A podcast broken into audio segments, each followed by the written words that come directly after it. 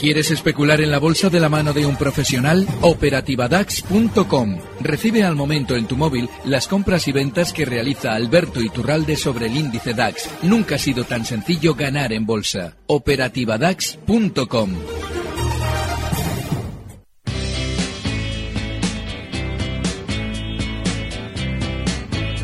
Mercado Abierto con Laura Blanco.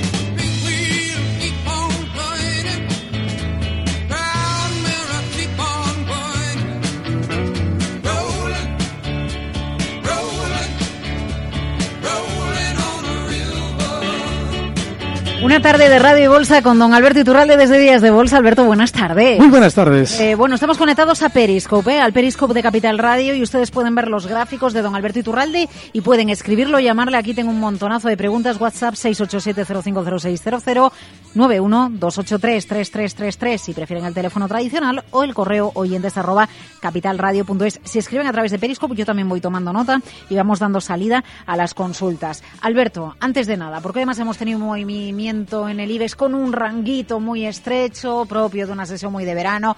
Hoy hay chicha en Almiral. Avanzaba antes la pregunta. Si quitáramos la sesión de hoy en el gráfico, antes de la sesión de hoy del desplome del 25%, ¿el gráfico de Almiral nos estaba dando pistas sobre lo que podía suceder? Nos las dio hace mucho tiempo. Lo explico. Nos las dio el 2 de septiembre de, de 2008. Lo recuerdo porque que es, que es el 2 de septiembre porque era justo el día antes de mi cumpleaños y esto se culminó justo el 3 de septiembre, que además 3 de septiembre coincide en el 29 con los máximos del Dow Jones. Son fechas, las de primeros de septiembre, míticas para la bolsa. ¿Y por qué? Digo que nos, da, nos dio la pista hace muchos años. En muchas ocasiones yo he reiterado que los gráficos tienen la tendencia de repetir actitudes pasadas, tanto para bien como para mal. Eh, eso Mandelbrot en su día, es un matemático francés que era un apasionado de los mercados, lo tradujo en eh, su teoría de los fractales y finanzas para la bolsa. Los gráficos tienden a repetir sus dejes, sus manías, sus gestos del pasado. Y explico lo que pasó el 2 de septiembre de 2008. Ese día, por la mañana, a don Luis Vicente Muñoz, en otro medio, le fue a visitar uno de los directivos de Almiral para aclarar unos teóricos rumores de OPA. Yo siempre explico que los rumores de OPA normalmente salen de la propia casa y comienzan siempre con una fórmula mágica, que es la de no digas nada, pero. No digas nada, pero. No digas nada, pero igual nos compra fulano, igual nos compra menga. No digas nada, pero. Ese no digas nada es lo que hace que efectivamente la persona a la que se lo decimos lo vaya a correr como un reguero de pólvora por el mercado. Bueno, pues nada, en aquel momento acudía al programa de Luis Vicente, uno de los directivos, a decir que, bueno, que ellos que, ni mentían, ni, ni afirmaban ni desmentían. Justo ese día, con esas informaciones teóricas del directivo, el valor negociaba el mayor, el mayor conjunto de volúmenes de su historia, es decir, el mayor conjunto de valores, 9 millones mil títulos en un solo día con aquellos rumores de OPA que además se veían acompañados con un empujoncito al alza por parte de quienes colocan ahí a ese directivo que va a colaborar con la mentira en el valor. Al día siguiente, al día siguiente, el 3 de septiembre, se desploma Almiral desde el cierre de ese mismo día un ni más ni menos que 40% en una sola sesión. Y siempre decimos, el eh, asesino no es que vuelva al lugar del crimen, es que vuelve a matar, siempre vuelve a matar.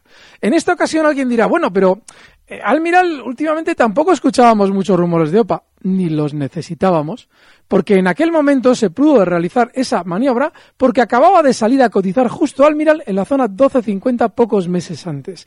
Y justo nada más salir a cotizar, tenían margen para seguir vendiendo todo lo que habían vendido ya en la OPV, es decir, en la salida a bolsa en la zona 12.50. Y casualidad, aquel 2 de septiembre, el valor rebotó con los rumores de bolsa justo hasta el 12.50, donde colocaron más títulos de los que tenían preparados colocar en la OPV y no consiguieron colocar. En esta ocasión no lo han necesitado porque han aprovechado el sentimiento positivo, la bonanza, la teórica bonanza del mercado, para colocar desde el año 2015 desde enero de 2015 en un inmenso techo que han venido realizando durante año, no, dos años y medio hasta culminarse durante las sesiones últimas en la caída desde 14 euros hasta los 9,80. Un 33% de caída en dos, tres sesiones. Y eso podemos decir, bueno, pero esto estaba ya en el gráfico. Desde luego, lo que no estaba es durante estos días, estaba en el pasado. Ya lo hicieron antes y lo han vuelto a hacer exactamente igual y con la misma velocidad. Dice don Alberto Iturralde que el asesino siempre vuelva a matar. Bueno, yo tenía más entendido que el asesino vuelva al lugar del crimen. Bueno, en el fondo estamos hablando de lo mismo.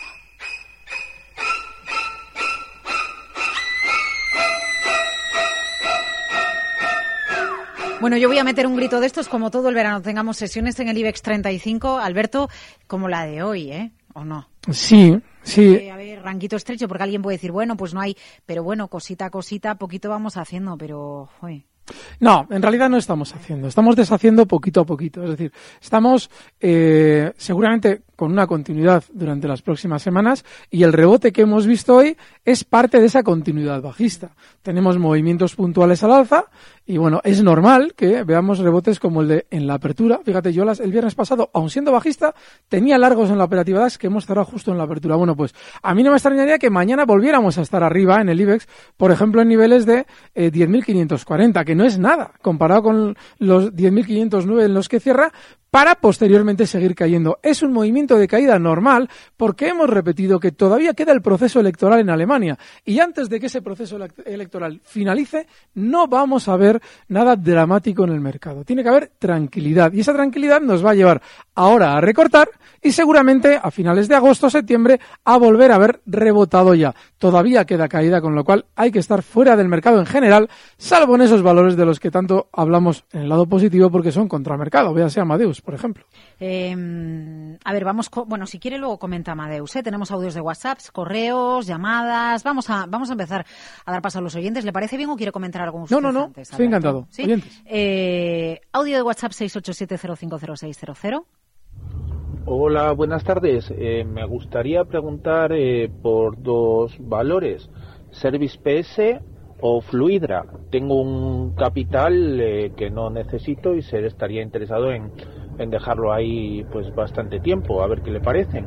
Y si no le gusta ninguno, pues a ver qué me aconsejaría. A ser posible el mercado español. Muchas gracias, hasta luego. Vale, eh, la noche y el día. Es que no tienen nada que ver el uno con el otro. Eh, voy a empezar por lo malo. Service Point. Valor súper bajista en el largo plazo que ha sabido estar fuera de cotización durante muchísimo tiempo. Lo estuvo en su día desde el mes de enero de 2014 hasta diciembre de 2016, es decir, tres años completos prácticamente.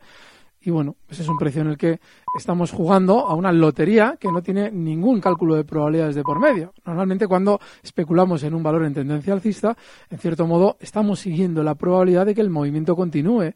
Sin embargo, en Service Point, la probabilidad de que el movimiento continúe es estar laterales o bajistas durante mucho tiempo. No hay que estar. Fluidra, por ejemplo, es una maravilla. Es una maravilla. Yo esto no lo traeré nunca para hacer estrategias, porque es peligrosísimo. Digo peligrosísimo porque no hay que recordar que la subida que hemos vivido en los últimos años de Fluidra viene antecedida de una caída, nada más salir a cotizar, desde el nivel 5,80 hasta estar penando en niveles de 1,70. Es decir, aquí el que estuvo, el que entró en esa salida a bolsa, sufrió de lo lindo. Sin embargo, después de esos mínimos en 1,60, el valor tomó una tendencia alcista clarísima que ha, llegado a que ha llevado a superar esos máximos de su salida a bolsa. Esos 5,80 se han visto superados durante estas semanas. El valor cotiza en 6,70, cierra casi en máximos y tiene una tendencia alcista maravillosa que yo nunca traería aquí para un valor, precisamente por ese peligro de giro rápido a la baja que tiene Fluidra, con lo cual yo le sugeriría que si ya está dentro, que siga dentro, pero que coloque ya un stop inexcusable en los 6.25. Cierra en 6.72 y hay muy pocos, eh, muy pocas referencias al alza. Seguramente llegará a 7 durante estas semanas, pero desgraciadamente ese stop tiene que seguir lejos, en los 6.25. A ver, por sacar alguna de las consultas que les llegan a través de, que le llegan a usted a través de Periscope, eh, le piden Santander, le preguntan por eh, valores portugueses, CDP, por ejemplo, si usted sigue algo la bolsa Sí, sí, portuguesa. sí, sí, sí, ¿Sigue cosas en la bolsa portuguesa? Hombre, sobre todo desde que han eh, eh, colado el rumor y la mentira absoluta, lo comentaba la semana pasada con un compañero tuyo, de que iba alguien a oparla, que es que no falla. No, no hay más que eh, correr un rumor, que eso lo- estoy seguro de que lo han hecho desde EDP. Y creo que era Endesa la que le iba a opar. Una- Gas natural. Una trola, ah, gas natural. Sí, sí, una sí, trola como un piano. Y de hecho, claro, me verdad que luego le llamamos a la empresa, eh, llamó Sandra y le desmintieron Mira, la una- información. ¿Y cuánto ha caído desde entonces? Pues fíjate, menuda barbaridad, menudo tortazo desde que sacaron el rumor. Vamos a ver, señores. Nadie puede eh, procesar y condenar un rumor, porque se hace con la picardía que yo les he descrito nada más comenzar a hablar. Es muy difícil probar eso, es muy difícil probar de dónde ha salido. Hombre, ¿De dónde ha salido en este caso? De EDP. Y les voy a decir qué día ha salido, porque se ve en el gráfico.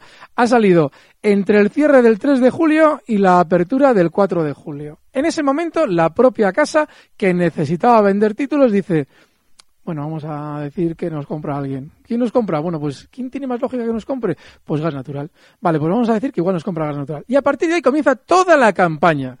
No se lo digas a nadie, pero no se lo digas a nadie, pero oye, mira, eh, no lo comentéis así con mucha seguridad porque no tenemos nada seguro, pero hay contactos con gas natural. Mentira. ¿Qué pasa? Que ahora vienen los fundamentalistas, los analistas de salón, los que cogen y dicen, ah, esto me cuadra. Y esto me cuadra significa que cuando les llama un medio, dicen, hombre, pues sí, hay sinergias, hay sinergias, sí, sí, sí, esto seguro que sale, porque tiene mucha lógica. Y a partir de ahí, todos los panchitos entran como si no hubiera mañana. Es decir, van comprando en 2,97, 2,98, 2,90, lo que en tres sesiones llega a cotizar en 2,80. ¿Y quién les ha vendido todos esos títulos? Pues el que ha sacado el rumor al mercado, que es la propia EDP, el núcleo duro de EDP. ¿Gas natural tiene algo que ver? Pues no. Gas natural no tiene nada que ver. A gas natural se lo han puesto el mochuelo ahí y seguramente dice, bueno, si les ha parecido divertido decimos que sí, o si nos ha parecido una faena decimos que no, pero les da lo mismo. Esto ha sido de la casa, por eso ha caído el valor. No se dejen engañar por rumores. Eh, no se dejen engañar por rumores, ¿eh? recuérdenlo. Bueno, y enseguida vamos a comentar el DAX, además, que no le hemos comentado un poquito el IBEX, pero no hemos comentado el mercado alemán. A ver, primera llamada, 912833333. Juan, Madrid, buenas tardes. Hola, buenas tardes. Díganos. Me quería preguntar por eh, Farmalar. Y Farmamar, preguntarle sí. al el señor Iturralde Sí. si sería bueno acudir a la ampliación de Santander a 4,85 como accionista y luego en ese caso pues vender alguna de las viejas, Vale. por así decirlo, vamos. Esperemos que el día que coticen estén algo más caras de 4,85 como se paguen. A ver, a ver. Muchísimas gracias. A ver qué le dice él. Muchísimas gracias. Pues vamos a mirar hoy a Farmamar, además, eh, junto a, a Pescanova, entre los dos títulos que hoy más han destacado por las subidas en el mercado continuo, y luego el Santander, don Alberto. Eh, Farmamar, has dicho, perdona. Yo, yo le he entendido, Es que Farmamar. estoy, estoy pensando en lo de la ampliación. No- Ah, no- pues vaya con la no, ampliación y primero voy a- Y además voy a explicar por qué. Estoy, es que estoy, estoy enamorado de esa ampliación. Eh, antes de anunciarse que el Santander compraba el Popular por un euro, para, el, para lógicamente para el que va a hacer esa ampliación de 7.000 millones de euros con aquello de los activos tóxicos, supimos que había 40.000 activos, eh, no, perdón, 40.000 activos que no se habían valorado. Cuando alguien me pregunta por una ampliación, ¿qué me está preguntando? Si hay que entrar en la ampliación, vale. Vamos a eh, remitir una carta al Santander y hay que hacerlo rápido esto, ¿eh? porque tenemos, no son 15 o 20 días. Vamos a remitir una carta al Santander para que nos haga un detalle de todos los activos que no se han valorado y no sabemos lo que son, para ver si son buenos o son malos. Y en estos 15 o 20 días hay que darse un poco de prisa. Los 40.000 activos hay que ir valorándolos para ver si superan los 7.000 millones o no. Y hay que moverse, ¿eh? porque no tenemos mucho tiempo para hacer todo eso. Y una vez que lo hayamos terminado, si nos sobra un poquito de tiempo, decidimos si entramos en la ampliación de capital o no. Ya está. Esa es la, de mi opinión sobre la ampliación de capital del Santander. Todo lo demás es entrar a la buena de Dios. Pero ya les digo yo que va a salir bien. ¿Por qué? Porque esta ampliación de capital no la pagan los accionistas. La pagamos los contribuyentes. El Santander ha aceptado entrar en Popular para salvar al sistema financiero, que lógicamente le beneficiaba, le beneficiaba a él también, pero con condiciones políticas que pagaremos nosotros, todos los contribuyentes, ¿vale? Con lo cual, ya les digo, la ampliación es una maravilla, pero si alguien quiere saber si tiene que entrar o tiene que salir, que valore los 40.000 activos que quedan por valorar y entonces decida. Pero agárralo rápido, ¿eh? que son 20 días. El siguiente valor, Farmamar. Eh, Farmamar tiene que hacer de nuevo la trampa de siempre. Esa trampa consiste en, en inventarse algo, un congreso, un medicamento, cualquier historia, que todo quede concentrado en un día. En tal día nos van a decir que hemos hecho, hemos salvado a la humanidad porque hemos descubierto el elixir de la eterna juventud. Curamos el cáncer, mm, rejuvenecemos a las gaviotas, lo que sea, da igual, pero tal día. Como todavía no tenemos ese tal día, seguramente el valor tienda a seguir engañando, es decir, a rebotar con la sensación de que vale algo. Cuando llegue ese tal día en el que van a ser maravillosos y que hay que comprarles porque mm, van a salvarnos de cualquier mal, en ese momento el valor ya habrá subido. Y en ese momento, cuando ustedes compren, ya será tarde y caerá con ustedes dentro, porque era mentira. Efectivamente, no nos iban a hacer eternos. Esa historia, Farmamar, con el anterior nombre de Celtia, la ha realizado del orden de ocho o nueve ocasiones, con exactamente todo el mismo, la misma parafernalia que he descrito y con exactamente el mismo resultado que he descrito en las siete u ocho ocasiones. Siempre exactamente igual. Tal día les iban a probar un medicamento que iba a ser la maravilla absoluta. Y una vez que se lo han aprobado, el valor lógicamente entra en todos los que dicen, hombre, ahora que se lo han aprobado, voy a comprar en nueve. Oiga, pero si esto estaba hace dos meses en cuatro, pues es igual, pero es que ahora se lo han aprobado. Y efectivamente, ellos te estaban vendiendo los títulos en nueve.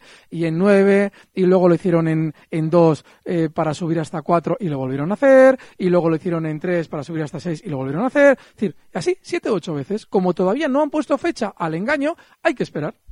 Eh, voy con la siguiente consulta, pero bueno, sí, luego le pido a Amadeus. A ver, es que me lío. Tengo, se me acumula el trabajo, don Alberto, con usted. A ver, Dolores Paredes, oyentes arroba capitalradio.es. Hola, señor Iturralde, me llamo Dolores y soy una de sus innumerables seguidoras. Mi pregunta es por IBEX y DAX y a corto plazo. Si observamos el comportamiento de la bolsa, podemos ver cómo el IBEX y el DAX, algo muy similar, realiza un lento pero continuado recorte desde 11.200 de mediados de mayo hasta 10.430 que hizo el jueves y el viernes pasado. Lentamente, muy lentamente. ¿Cree que el recorte ya termina y se impone un rebote, ¿hasta dónde piensa que continuará bajando? ¿Dónde cree suelo? ¿Y el DAX? No, no creo que haya terminado por una razón. Cuando los eh, recortes comienzan de una manera discreta, eh, solamente terminan sí, eh, en un momento determinado se acelera la caída, sin que nadie entienda por qué, y al de uno o dos días escuchamos las noticias negativas. Todavía no se ha acelerado la caída y todavía, mucho menos, hemos escuchado las noticias negativas. Con lo cual, lo normal es que el IBEX todavía continúe cayendo desde esos 10.509 en los que cierra hoy hasta niveles, inicialmente lo venimos comentando semanas ya, de 10.370 en principio y veremos porque si están tardando en darnos las noticias negativas, es señal de que todavía el sistema financiero no está recogiendo los títulos que malvendemos habiéndolos comprado en 11.200. Así es que hay que esperar. No hemos terminado de caer. Y el DAX, que es uno de los más eh, implicados en todo este movimiento por aquello de esas elecciones a las que hemos hecho antes referencia, todavía tiene margen de caída. Esa caída va a andar rondando seguramente en niveles de 10.180, 10.150, quizás un poquito más. De manera que sí, yo creo que aunque veamos rebotes durante estos días, porque es normal, de hecho la semana pasada los veíamos para continuar cayendo, la caída no puede haber terminado. No nos han dado las noticias negativas, no nos han metido miedo. Hay que seguir cayendo. Y a ver, abre Amadeus. Puedo abrir el gráfico de Amadeus y enseguida sigo, ¿eh? Con más consultas. Vale, aquí está. Fíjate. Ah, pues no, no lo abra, no lo abra, porque creo que creo que tenemos. A ver, le voy a dejar al protagonista porque no había visto yo que había una consulta sobre esto. Vamos a ir con otro audio de WhatsApp, Alberto. Si en el fondo me va a abrir Amadeus igual. Pero bueno, ya que alguien se lo va a preguntar, pues que se lo digan ellos y no yo. Buenas tardes, mi consulta es para el señor Iturralde. Era sobre el valor de Amadeus, lo tengo desde 52,40 y era para saber si él intuye que volverá a tocar los 55 y cuál es la estrategia de, stop de beneficios o qué estrategia seguiría el analista.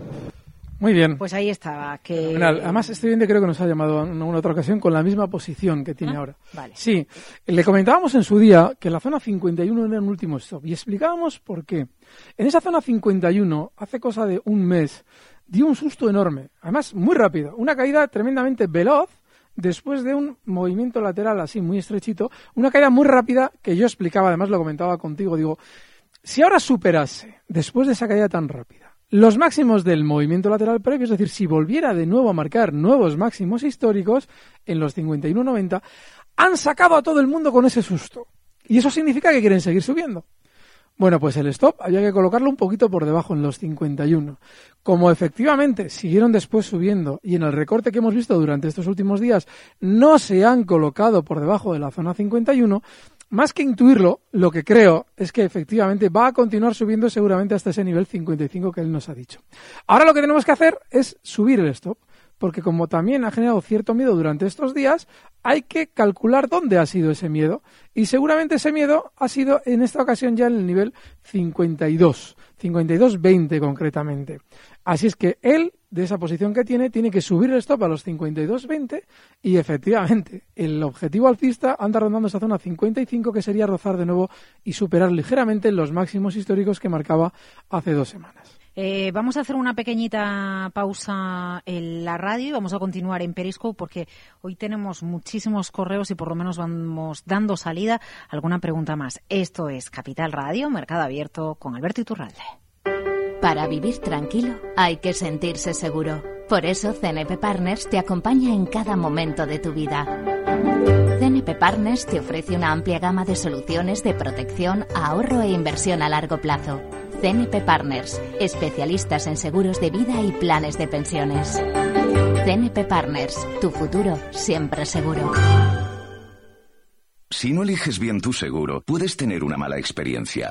En cambio, con Mafre, la experiencia es otra. Y ahora además hasta un 45% de descuento en tu nuevo seguro de hogar Mafre. Llama ya al 902-110-111. Consulta condiciones en mafre.es. Mafre, colaborador del octavo centenario de la Universidad de Salamanca.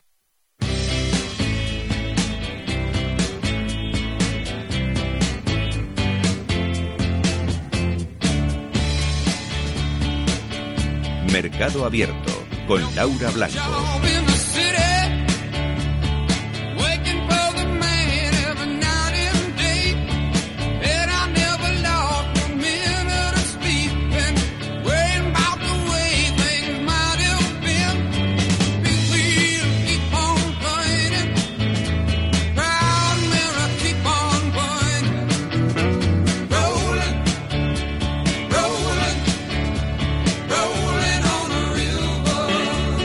Ya estamos en la radio otra vez. Estaba comentando Merlin Properties, Alberto Iturralde, para la gente que nos sigue a través de Periscope. Estaba yo aquí bajando, quitando cascos, subiendo volúmenes para que ustedes, nos oían por Periscope, escucharan bien y no escucharan la, el sonido de la publicidad de la radio. Pero ya estamos todos juntos aquí de nuevo. Y mmm, vamos a ir con otra consulta de audio de WhatsApp al 687 050600 para Alberto Iturralde.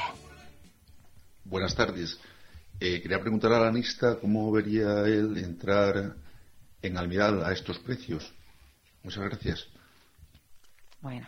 Eh, digo yo que como más o menos no hay valores en el mercado y este está cayendo el 32%, pues vamos a ir a por este, porque está demostrando funcionar bien. Eso es más o menos lo que nos lleva a plantearnos que, oye, ¿y por qué no nos vamos a plantear una entrada en Almiral? ¿No? Pero ¿cómo atraen? Al final esto es psicología de eso es mercado, lo que digo yo, Alberto. eso es ¿Cómo, cómo- cómo atraen las compañías que caen mucho por si, bueno, pues con todo lo que ha caído vuelve a subir? Y le voy a decir una cosa, ¿eh? Lo peor que le puede pasar a uno es que le salga bien. Porque yo voy a decir un punto en el que creo que seguramente va a rebotar Almiral. Y veremos a ver estos días. Y un punto bastante claro, en el que seguramente vamos a verlo rebotar, que es la zona 885. No se preocupen, que si alguien entra ahí y le sale bien, a partir de ahí está muerto. Está muerto. Porque a partir de ahora, cada vez que vea una caída como un puñal, entrará otra vez. Y se quedará sin un duro. En la bolsa, con una vez que no aplique usted el stop, se ha quedado fuera del mercado. Porque ha perdido todo, lo tiene bloqueado ahí, sin nada.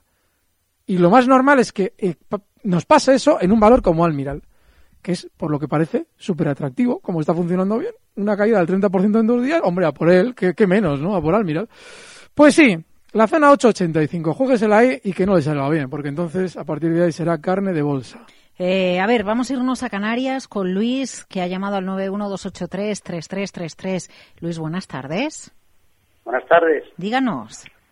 Pues quisiera preguntarle al señor Iturralde por la automovilística Renault, la automovilística francesa. Veo que viene dos o tres semanas cayendo y parece que se va estabilizando en los 79, 80. Quiri- Quisiera saber cómo la ve técnicamente y sobre todo su, su opinión personal. Vale. Venga, pues muchas gracias. Un saludo, Vale, Luis. una pregunta muy difícil. Está muy bien hecha porque realmente tiene toda la razón en lo que ha dicho.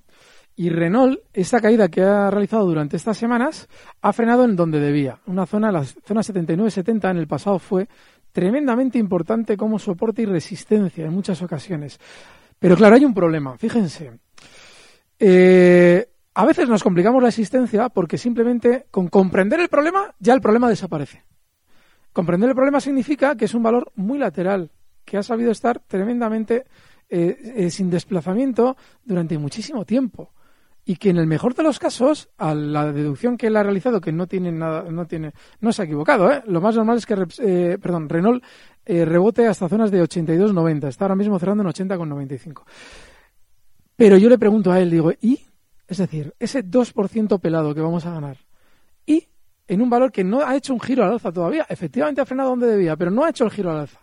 ¿Y qué? ¿Nos vamos a meter para ese beneficio? No, si comprendemos ya que la tendencia del valor es lateral, comprendemos ya que ha sabido incluso en cortos espacios de tiempo, estar especialmente eh, sin, sin, apenas, porque hay valores laterales que tienen volatilidad y dentro de esa lateralidad pues puedes rascar algo en el soporte, pero en este tampoco. Pues ya solamente sabiendo eso merece la pena olvidarnos de Renault. Así es que yo le sugeriría que se olvidara, pero sí, lo ha visto muy bien. Eh, porque cuando usted dice 2%, dice 2% pelado, ¿cuándo merece la pena o no realizar una operación en mercado? ¿En base a porcentaje? ¿En base a qué, Alberto? Un valor que se desplaza menos que su índice de referencia no merece la pena. Vamos a poner el caso. Yo, una de las. Eh, yo antiguamente, cuando no estaba de moda el VIX, a finales de los 90, cuando medía volatilidades, lo hacía con un, eh, un, una operación aritmética súper sencilla, que era sumar el máximo y el mínimo y dividirlo por el porcentaje, es decir, para ver qué porcentaje de desplazamiento tenía al día. Sobre la media. Claro, y a partir de ahí, el valor que se mueve menos que eso no nos merece la pena, porque nos estamos, eh, eh, primero nos estamos aburriendo una barbaridad. Y segundo, estamos en valores que seguramente, si no se están desplazando así, es porque están en momentos de lateralidad o muy baja volatilidad, en una tendencia alcista, solamente podemos entrar en ellos para operaciones de largo plazo, pero no para estar especulando como yo ando con el DAX día a día. Entonces, a partir de ahí dices, no te merece la pena. Renault se está moviendo clarísimamente menos que el CAC. Y no necesito echar ese cálculo, porque como el CAC más o menos lo mido de vez en cuando y veo que Repsol es tremendamente lento, digo Repsol, estoy con Repsol, ya he. Renault está tremendamente lento, pues lógicamente no merece la pena complicarnos la vida con él. Eh, pero lo del 2%, porque me queda la curiosidad. Cuando usted abre una operación en el DAX, eh, el, objetivo que se marca, eh, se, lo marca, ¿se lo marca en porcentaje del dinero invertido en ese momento o cómo? Muy bien. ¿Por qué digo yo el 2% pelado? Alguien dirá, no, no, has dicho que está en 80-95 y que puede subir hasta 82-90. Es más del 2%. No, quítale las comisiones. Estás hablando de títulos, estás hablando del lado alcista. te, vas a, te vas a llevar una comisión que te va a quitar ese 2%, te lo va a dejar por debajo, va pelado ya ese 2%. En el DAX es muy diferente, porque las comisiones en futuros son mucho más reducidas con respecto al valor que tú estás moviendo. Entonces, a partir de ahí, lo único que tienes que hacer es decir, bueno, ¿qué probabilidades hay de este movimiento? Tengo 70 puntos, por ejemplo. En la última operación que hemos hecho en la operativa DAX, eh, hemos sacado 70 puntos las probabilidades en la subida del viernes eran muy altas de que llegara hasta los 4.000, eh, perdón, los 12.465, eh, que es donde hemos cerrado. ¿Por qué? Porque como ya lo había hecho en otra ocasión, ya había hecho una trampa ahí, nadie se iba a quedar largo el viernes. Y yo digo, bueno, las probabilidades son altísimas. Ya había arrancado justo al cierre y en la zona 12.380 entramos largos. Y efectivamente se cumple. No tienes en un índice en el que estás manejando sin que las comisiones te estén generando un peso muy fuerte, no tienes un porcentaje concreto, tienes un recorrido y las probabilidades. Porque la comisión tiene siempre que salir de tu influencia. Si te está influyendo la comisión, cambia de producto. ¿Y el porcentaje se establece en función de, perdona, el, eh, el stop? ¿Se establece en función de un porcentaje? No, o también de las probabilidades. En ese momento yo tenía el stop súper cerca. Entonces digo, va, en el mejor de los casos tienen que abrir un poquito más arriba para generar sensación alcista y vender, con lo cual me van a dejar ejecutar el stop cerca. Ha salido bien, ¿eh? no siempre sale bien, pero cuando tú en todas las operaciones haces ese cálculo, a la larga te va saliendo bien. ¿Sabes? Es decir, tú en cada operación tienes que tener una sensación del stop que estás colocando y por qué lo estás colocando ahí. Lo importante es que, dos cosas. Primera, como hablamos en la radio y vamos a volver a hablar la semana que viene, o en el mejor de los casos el viernes con Luis Vicente, yo tengo que dar estos fijos y no me queda más remedio. Pero yo en mi operativa no, no utilizo un stop fijo. Utilizo a veces una circunstancia. Por ejemplo, que en tres barras de cuarto de hora no haya superado este punto. Significa que cierro ya, esté donde esté. ¿Por qué? Porque mi, eh, mi composición de lugar me obligaba a ver efectivamente que esto subiera con la, eh, con la velocidad que venía subiendo. Si se queda parado... Y te pregunto, ¿eh? no lo sé, ¿te produce estrés, por ejemplo, que eso no suceda o te inquieta que eso no suceda? Es decir, yo, por ejemplo, si sé que va a hablar eh, Mario Draghi a las, a las dos, digo, bueno, pues esto lo tienen que trampear al alza para dar buenas noticias para luego caer. Bueno, pues si antes de las 2 menos 5 no ha subido, ojo, esto huele mal, salimos. ¿Sabes? Es así, decir, lo que no puedo es eh, explicarlo de antemano siempre, porque tú tienes las características en tu mente. Pero si tuviera que redactar un correo, por ejemplo, para decir exactamente por qué aplico el stop, estoy más tiempo escribiendo que eh, preparando una estrategia. Pues hay intuición. La intuición, no, hay decir, memoria, la, hay memoria, la, hay intuición, sí, la intuición que viene de la experiencia. Es, ¿no? la es decir, intuición, efectivamente. Eh, intuyo porque me, ha, me, he encontrado en esta situación muy parecida muchas veces y esto pero ojo, vale. intuición sí, pero no olfato, ¿vale? Es decir, ese olfato que a veces el novato dice, no, es que yo tengo intuición, es, eres carne de bolsa seguro. Tienes que llevar 20 años. Yo llevo casi 20 años. Eso es diferente. Pero el que lleva no, es muy difícil eso. Eh, qué interesante. Ver, le están preguntando mucho por aquí, ahora voy con más correos, ¿eh? por Unicaja. Lleva muy poquito cotizando en bolsa y están preguntando insistentemente a través de Periscope. Vaya, ¿eh? Claro, con lo que, que lleva, 5, 6, 7 sesiones. No, sí, un, y de dos, hecho lo explicábamos. 2, 3, 4, 5, 6, 7, justo, 7 vale. sesiones. En el caso de Unicaja, en su momento explicamos, como hay un gran sentimiento en el sector bancario, esta salida a bolsa va a ser un fiasco, con lo cual va a subir. Como nadie les va a comprar a quienes colocan en bolsa Unicaja los títulos, porque todos los inversores tienen una sensación negativa del sector bancario, pues para promocionar los títulos y vender los que les quedan por vender en la salida a bolsa, tienen que subirlo. Pues nada, pues la tontería, desde que sale a bolsa, ha llegado a subir hasta un 19%. Y ahora está lateral, ahora está muy lateral, pero yo vuelvo a lo mismo. No tenemos recorrido, no podemos interpretar ese mapa del tesoro, que puede ser un gráfico en un momento determinado en el que estamos viendo síntomas claros de que hacen tal o hacen tal otra cosa. No, no tenemos ni idea. Yo me alejaría de valores así. Eh, yo lo siento, es que dice alguien, joder, pero dígame, dígame, es que no, así como en su día cuando me abstuve de, de AENA, cuando cogió esa tendencia alcista tan rápida, dije, en cualquier momento lo van a girar y nos van a pillar dentro, hay que tener mucho cuidado con este valor y no hay que estar. Pues lo mismo en Unicaja, no sabemos lo que hay detrás, no hay referencias, yo tendría muchísimo cuidado con ella. Eh, ¿Algún título, aún queda más consultas, eh, pero porque luego se me olvida, ya me conoce usted que se me va un poco la cabeza. ¿Algún título con una estrategia concreta para dejar hoy? ¿Quiere dejar algo? Sí, eh, vamos a aprovechar además una de las preguntas que nos hacían por Periscope ah, Airbus. Airbus. Vale, vale. En este hemos explicado, tiene también una, eh, una costumbre muy habitual de ir muy, muy a su aire. No es un valor especialmente eh, correlacionado con el resto del mercado. Ha dejado durante estos días ese soporte en 73.20, que es clave. Y seguramente continuará rebotando durante estas sesiones desde los 74.36 hasta la zona 76. Con lo cual, el stop en 73.20 y el objetivo alcista en 76. A estas alturas tiene sentido ponerse corto en Santander, como Diego, que dice que lo ha hecho hoy a 5.83. Mm, tiene sentido. El problema, yo, yo es que le tengo mucho miedo también a esos cortos. Lo he explicado estas semanas. Hay tal sensación de que el Santander se ha comido un sapo con eso del popular que no creo que los bancos caigan. No tienen pinta de caer, hombre, pueden recortar algo, pero no mucho. Sin embargo, sí es necesario que para ese pánico que lleve a rebotar hasta finales de agosto, el mercado nos genere una sensación negativa, igual también el Santander. ¿Qué se traduce todo esto? Eh, pues se traduce seguramente en que el Santander, en el mejor de los casos, va a recortar hasta zonas de 5,60, no mucho más, está en 5,81. ¿Te merece la pena esos cortos Objetivo 5.60 y desgraciadamente el stop lejísimos en 6. A mí me parece que no merece la pena. Estamos en, de, de, uno a uno prácticamente. Lo que vamos a ganar es lo mismo que podemos perder. Yo es que creo que no merece la pena ahora estar pendiente de cortos en el Santander. Eh, le voy a preguntar por el VIX y Aristides y su consulta, porque dice, bueno, eh, un indicador durante muchos años de volatilidad, al final acaba siendo altamente negociado. Entonces, ¿esto acaba influyendo en la manera de comportarse Sí, del sí, VIX? sí, es decir, sí. ahora también se somete a las reglas del mercado y entonces ya choca con la lectura Gran teórica o la genuina ¿no? Eh, que, que suponía el VIX. Aristides, qué gran pregunta. Efectivamente, en cuanto todos los inversores miran a una referencia, esa referencia se manipula. En su día fue la prima de riesgo y en el momento en el que más alta ha estado la prima de riesgo en España, cuando todos decíamos el mercado se hunde por la prima de riesgo, fue justo cuando hace mínimos y empieza a subir con la prima de riesgo muy alta.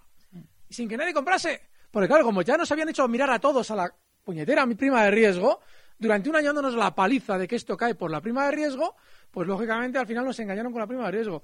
Y con el VIX igual. Es decir, si tenemos en cuenta que el VIX no deja de ser, o era, ya veremos lo que es hoy en día dentro de unos años, era antiguamente un índice que medía la, eh, los spreads, es decir, las horquillas en las opciones del SP500, no sé si eran seis meses, a nueve meses, a cuántos meses, pues ahora veremos exactamente qué es lo que hay detrás, porque nadie está midiendo al segundo esos spreads, esas horquillas. Con lo cual, muy probablemente, como bien comenta Aristides, se va a convertir en una herramienta de manipulación para engañarnos. Qué bien visto, sí, señor. Eh, tenemos muchas preguntas, quedan aquí pendientes. Entiendo que usted sí puede va a estar con Luis Vicente y Sandra en consultorio Sí, el próximo el viernes estoy ¿no? Eh, póngase los cascos un segundito, Sí. don Alberto, porque usted hoy, eh, bueno, hablando aquí en este tiempo de Radio y Bolsa, nos ha dicho...